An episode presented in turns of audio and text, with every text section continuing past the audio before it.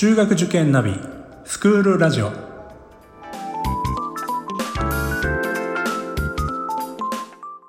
スクールナビゲーターののびるです。この番組は中学受験を目指すご家庭に学校の先生からの生の声や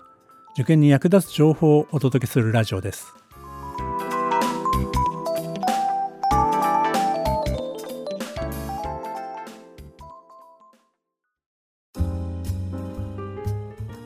はい、えー、今日はですね大妻中学高等学校の高校2年生の方に来てもらってます、えー、2人、えー、いらっしゃってますけども、えー、柳さんと脇坂さんです。よろしくお願いします。よろしくお願いします。はい揃ってますね はいあのいつもあの説明会とかでもねあの保護者の方の質問に答えてもらっているあのお二人だということなんで、まあ、あのいつものようにあの答えていただければいいんですけど私の方からあの質問をいくつかさせていただきたいと思います。では、えー、早速なんですけどもまずはねあの高校2年生なんでもうそうですね5年ぐらい前の話になっちゃいますけどあ大妻をね受験しようと思ったあのきっかけとかあの理由というのがあったらちょっと教えてください、えー、柳さんからお願いします。私は塾の先生に大妻合いそうだけど受験してみないっておすすめされたのがきっかけで大妻を知りました。でその後大妻の学校見学校内見学に来て大妻の校舎がすごい綺麗だなって思ったりあの大妻の校舎は見た目がすごい、なんだろう、会社みたいな、なんかすごいかっこいい感じなのに、内装はあの木がメインで優しい感じになっていて、すごいそういうところに惹かれて、大妻を受験したいなって決めました。ありがとうございます。えー、何年生ぐらいの時ですか、それって？小学6年生の時です。なるほど。ありがとうございます。じゃあ、脇坂さんお願いします。私はもともと、なんか、小学校の時に受験しようって決めた時に何校か広報の学校を見に行ったんですけど、その時に松間に来た時に、あの、私もすごい校舎が綺麗なのがすごくいいなと思っていて、もうこの学校で学びたいなとか、学校生活を送りたいなっていう気持ちがすごいあったので、あの、文化祭とかオープンスクールとか結構行ったんですけどそういうのであの私もこの学校に入りたいと思ってこの学校を受験しました。はいありがとうございます。今ねちょうどあの12月で、まあ、6年生はもうすぐねあの受験なので、まあ、あの大変な時期なんですけど当時あのお二人は、まあ、受験勉強どうでしたかね？あの柳さんの方からちょっとお伺いしたいんですけど。私はその、勉強しないと親にちょっと勉強しなさいって言われちゃうので、親の前ではちゃんと勉強してたんですけど、あの、ちょっと両親が買い物に行ったりしてるときに、ちょっとテレビ見たりして、そこでちょっと息抜きをしてました。まあ、今だから言える。今だから言える裏話ですね。なるほどね。でもなんか、受験生みんなそんな感じかなっても思うけどね。うん。はい。脇坂さんはどうですか？私は、あの、すごく、その中学受験をしようと決めたきっかけが、地元の中学じゃなくて、その私立とかそういう受験をした学校に入りたいっていう気持ちがすごく強かったので、あの、その気持ちで絶対にその地元の中学に行きたくないっていう思いで勉強していったんですけど、朝漢字と計算を毎日やるっていうのとあとは私がすごい算数がすごく苦手だったんですけどその算数のその過去問でいい点数が取れるように私が10年分ぐらい算数の問題を解いたんですよ。あのそれで傾向とか時間配分とかそういうのを自分でちゃんとできるようにあの体で覚えてそれで受験の対策はしたと思います。なるほど。これは参考になりますね。うん。自分でやってみて、やっぱり、あ、こういう問題が出るんだっていうのが、ちょっと分かったんだね。はい。おお素晴らしい。もうその時点で結構合格点に近づいてますよね、きっとね。えーそれでまあ入学しました。合格して入学しました。で、実際、あの、入ってみて、あ、これは小学校の時とは違うなって思ったようなことってありましたかね？小学校の時は、あの国語でも算数でもどの教科でもその自分のクラスの担任の先生がやっていたんですけど中学に入ったら教科教科ごとに先生が違っていて先生が入れ替わりで教室に入ってきて授業をするっていうのがすごい新鮮でした。なるほどね。うん、確かにね、そうですよね。うん。えー、脇坂さんはどうですか？私は中学生になったらあの講座があるじゃないですか。その講座に向けて日々の学習をちゃんとあの定期的に予定を決めてやらなきゃいけないのがあのすごく大変ではあるんですけどそういうテストがあることによって知識の定着もよりできると思うのでそういうところが小学校の違いかなと思います。うーん、なるほど、なるほど。学校生活なんかでの違いみたいなことって何かありましたかね？私はあの小学校はお家の近くにある小学校に行っていたので大妻には電車に乗ってきているのでやっぱ朝起きる時間とか通学方法とかも結構変わって最初はその電車のどの線路に乗るとか迷ったりとか、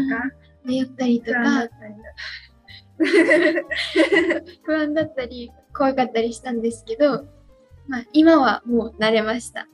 さすがに。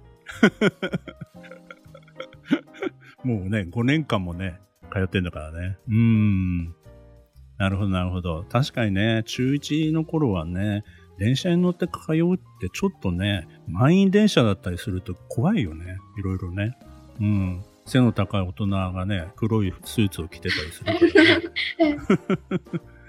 はい。脇坂さんはいかがですか？私はすごい中学に入って感じたのは小学校はその家が近いだけで集まった友達とかが結構多かった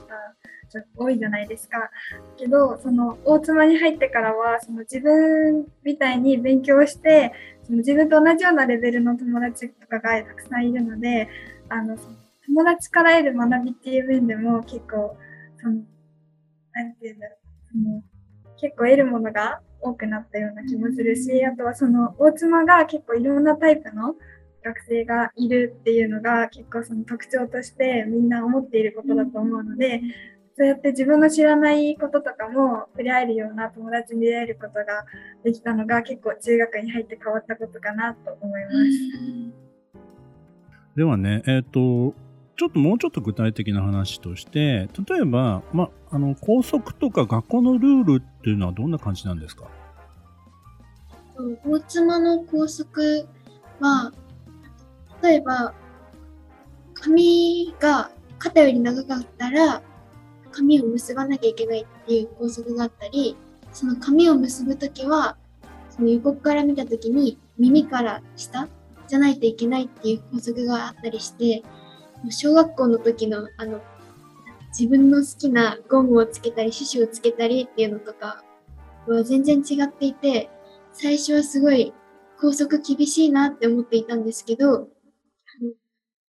あの同じ小学校の別の中学校に進んだ、あの、その別の私立の中学校に進んだ子とかと話をすると、意外とみんな同じような校則で、別に大妻が特に厳しいっていうわけではないのかなって思います。なるほどね。うんうん。脇坂さん、他にはありますか？何かルールとか他には、あとはその寄り道が禁止だったりとか、多少のそういう、あの、なんて言うんだろう、その、品のいい学生に見えるような、そういう校則は多いとは思うんですけど、でも、あの、その、そういう校則があるからこそ、そのような、あの、あんまりその乱乱れた学生っていう感じのイメージなく、みんなその、上品な感じになっているのかなと思います。もう本当にそういうふうにこうね、今画面からも感じますよ。はい、本当に。うん。でもね、そういうのって慣れますもんね。ある程度ね、時間が経つとね。それが当たり前になっちゃえばね、実に平気なことですよね。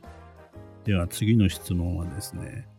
大妻の中の、あの、施設内でお気に入りの場所とかありますか？と私は3階のラウンジが一番好きなところで、なんでかというと、その大妻は3階から最上階の9階までが吹き抜けになっていて、晴れの日とか、その3階にのラウンジに行って上を見ると、あの空が見えるんですよ。それがすごい個人的にはお気に入りの場所で、たまにちょっと、なんだろう、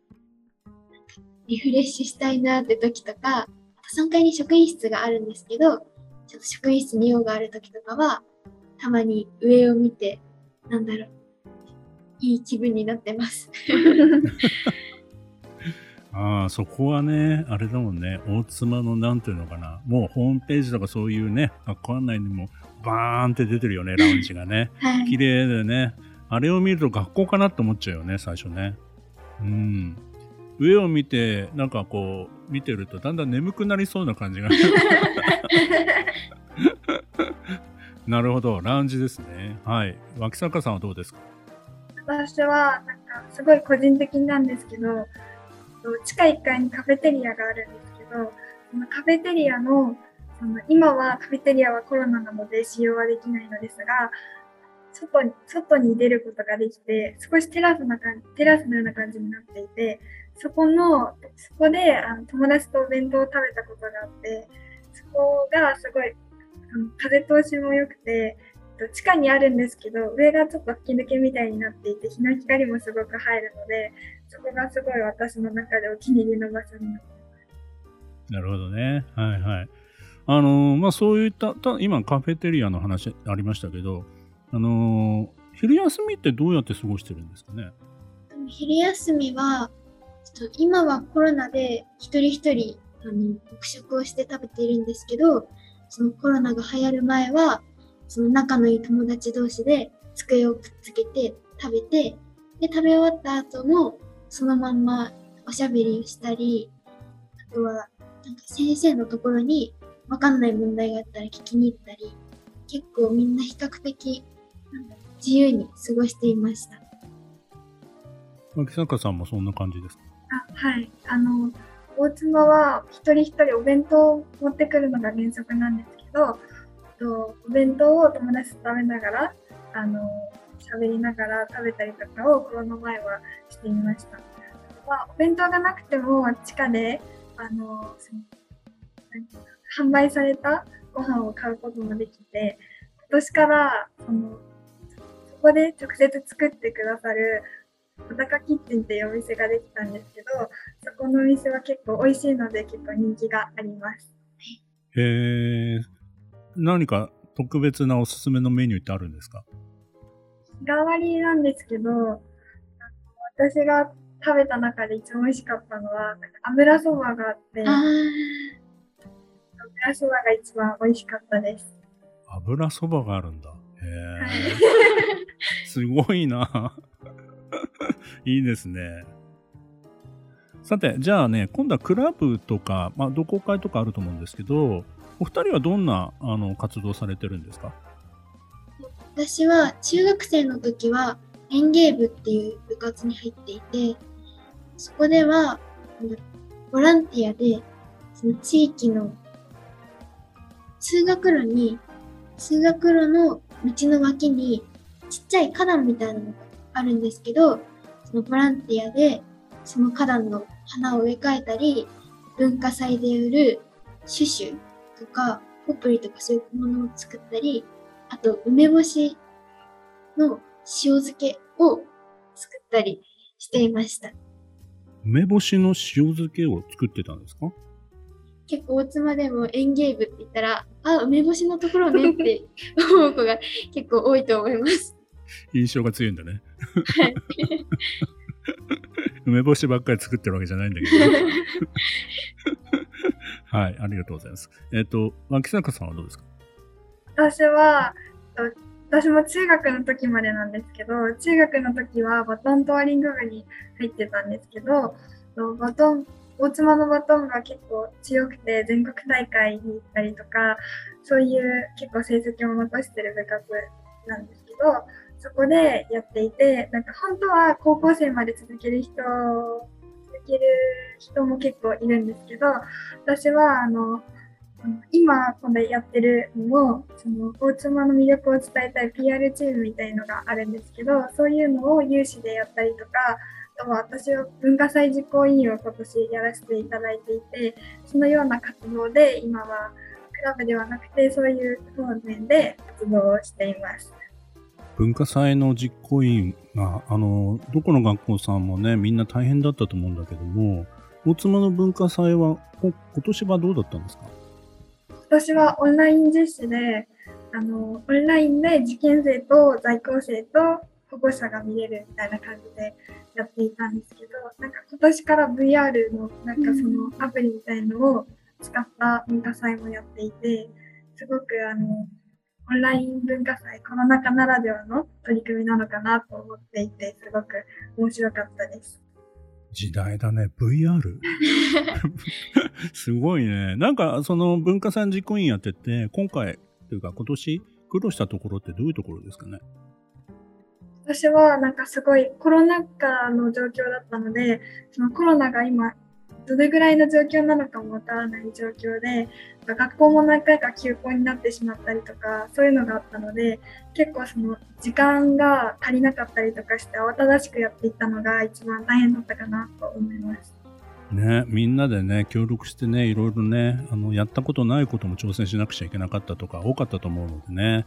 でも今年そういった経験をしたものって絶対どこかで生きると思うので、うん、あの悪いことばかりじゃなくてねきっとまあ、将来ああああいう時代もあったな。でもあの時も頑張れたな。ねやり遂げたなっていうのは結構いい経験をしてると。私はあのいろんなね学校の生徒さんの話を聞いててもそう思いますね。はい、えー、ではですねこれはこの質問は事前にちょっとあのね共有させてもらったんですけど、えー、ちょっと受けてたんですけど一押しの先生がいたらあの紹介してくださいって言うんですけどこれなんかあのどうですか？どちらでも結構ですよ。現代文の先生で私がすごい好きな先生がいるんですけど話す内容がすごい面白くってよく授業中にも雑談をしてくれたり あの去年定年退職をした誰々先生に前会ったんだけどあの先生はねって ちょっとそういうなんだプライベートの話とかもしてくれたりすごいその先生授業の仕方もうまいんですけど雑談もすごいなんだろううまく授業に織り交ぜててすごい楽しいですその先生と話してると。いやむちゃくちゃよくわかりますそれ。私もねあの高校時代の思い出の先生現代文の先生で大学時代の自分のね学生時代の話ばっかりしてたんだけど その京都の、あの話だったんだけどめちゃくちゃ面白くて。で、授業やるよって言ったら、えーって思ったのね。授業やるんですか？みたいな。もっと教えてください、先生のそういう話みたいな。でも、未だに覚えてるんで、まあそういう先生ってすごいなんか印象があってね。でも、あの、授業を始めたらちゃんと聞いてましたけど、うん、そういうちょっとしたね、アイスブレイクみたいなのがあると、その先生が好きになって授業が好きになったりとかしますもんね。はい。はい。えー、脇坂さんは？私は英語の先生なんですけど、私が中学2年生の時からずっと教わってる先生なんですけど、その先生がすごく授業も分かりやすくて、その授業の進行がすごいお上手なんですよ。あのすごいだからその集中しなかったりとかそういう時間が全くなくてすごい授業にのめり込んで英語の授業に参加することができるのですごくその先生が私は好きで質問しに行っても毎回丁寧に優しく親切に教えてくださるので私はその先生が一番印象に残ってます。テンポはいいんですか？はい。うんうんいやね、すごい大事なところなんですね。私もまあ授業を持って塾で教えたりするんですけど、テンポがいい先生ってやっぱり本当に今言ってたように飽きさせないように多分ね、工夫されてるんだと思うんですよ。だから、授業の予習とか、まあそういったこともね、かなり綿密にやられてる先生だと思うんですよね。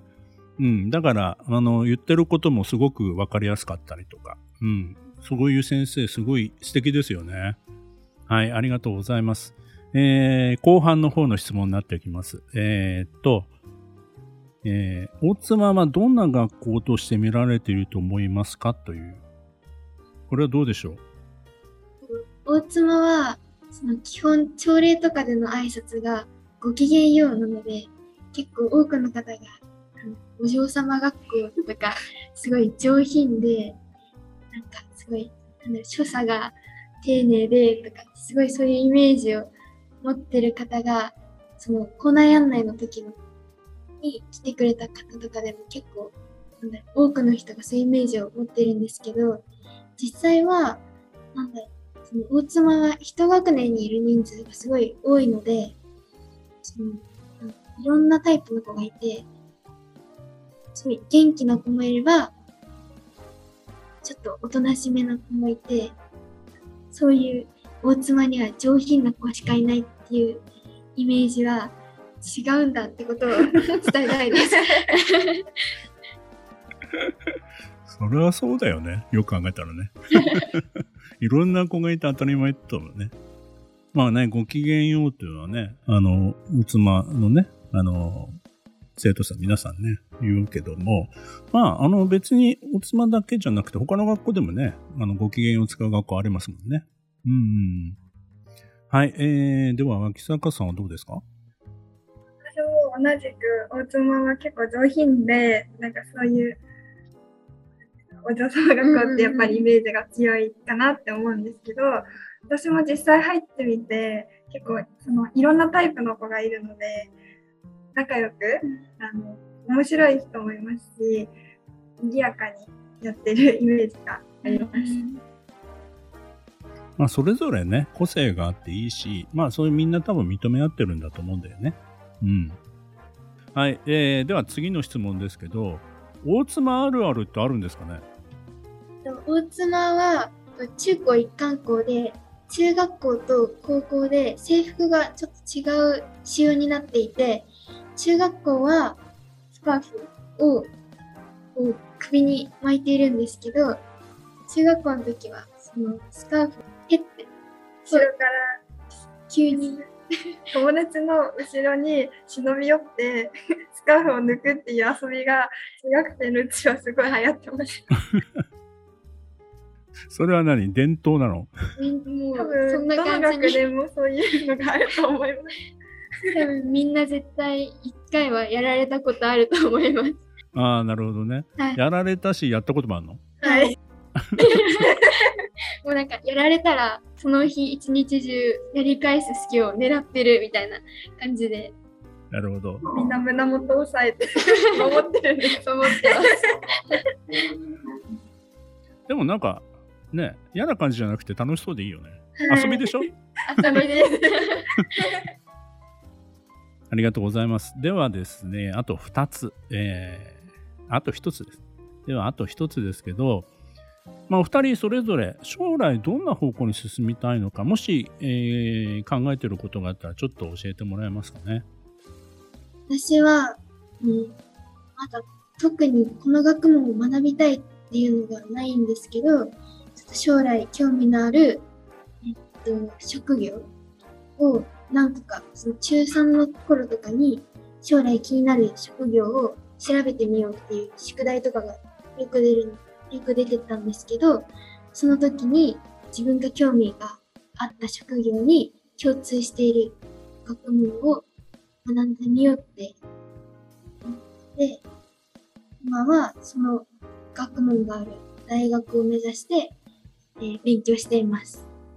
じゃあ、まあ勉強、大学に行ってからまたね、いろいろ考えるっていう感じだよね。はい。うん、そんなあでもそれでもいいと思いますよね。うん。えー、脇坂さんどうですか？私は、あの、私は心理学部に行きたいなって今思っていて、大学ではその心理学部で心理、心理学について学んだ後に、あの、臨床心理士とかの資格を取って、そっち方面であの、方面の仕事とかをしていきたいなと今考えています。なるほど。もしかしたらじゃあ教育関係の方に進むかもしれないよね。あ臨床心理士だと。はい。うん。でもね、あの、臨床心理士のニーズっていうか、これからもっともっと増えると思います。あの、ね、いろんな、あの、教育の世界の中でも、やっぱりそういう、あの、人をね、求めてるところってあると思うので、ぜひ頑張ってくださいあ。りがとうございます。では、えー最後にですね、まあ、本当にこれからあの受験する子供たちに向けて、受験生ですね、に向けて、まあ、先輩から一言何かいただければと思うんですけど、はい。じゃあ、柳さんからお願いします。多分、中、あの、受験をするのが、中学受験が初めてっていう子が多と多いと思うんですけど、多分この時期、あともう少しで受験だから、すごい不安になってる子が多いと思うんですけど、あの、最後まで諦めないで、ちゃんと今までの復習をしたり、あとは時にはちゃんと休息を取ったりして、なんだろう自分のペースを崩さないように最後まで続けていくのが大切だなと私は思っているので、ぜひ頑張ってください。はい、ありがとうございます。はい、では、脇坂さんお願いします。今、受験前で結構不安な人もいると思うんですけど、受験はまずは基礎力が大事なので、自分の基礎で抜けているところをしっかり復習したり、何度も確認したりとかして、基礎固めをしっかりしてほしいと思います。あとは、その、まず受験生に一番ダメなのは、あの、健康を崩すことだと思うので、私もそうだったんですけど、ちゃんと早寝早起きを心がけて、あの、第12時前には寝るようにして、あの、健康には大、健康第一で、ちゃんと勉強してほしいと思います。あの、大妻の後輩として入学してくださることを楽しみに待ってます。しっかり最後、アピールしてくれてありがとうございます。さすがですね。えーまあ、忙しい中ね、あの、本当に集まってもらってありがとうございます。はい。あの、まだ高校2年生なので、ね、まだ1年ちょっとありますけども、うん、残りの学生生活、ね、楽しんで、そして自分の夢に向かって頑張ってください。はい。はい。今日は、えー大妻中学高等学校、高校2年生のお二人に来ていただきました。どうもありがとうございました。ありがとうございました。大妻入ってね。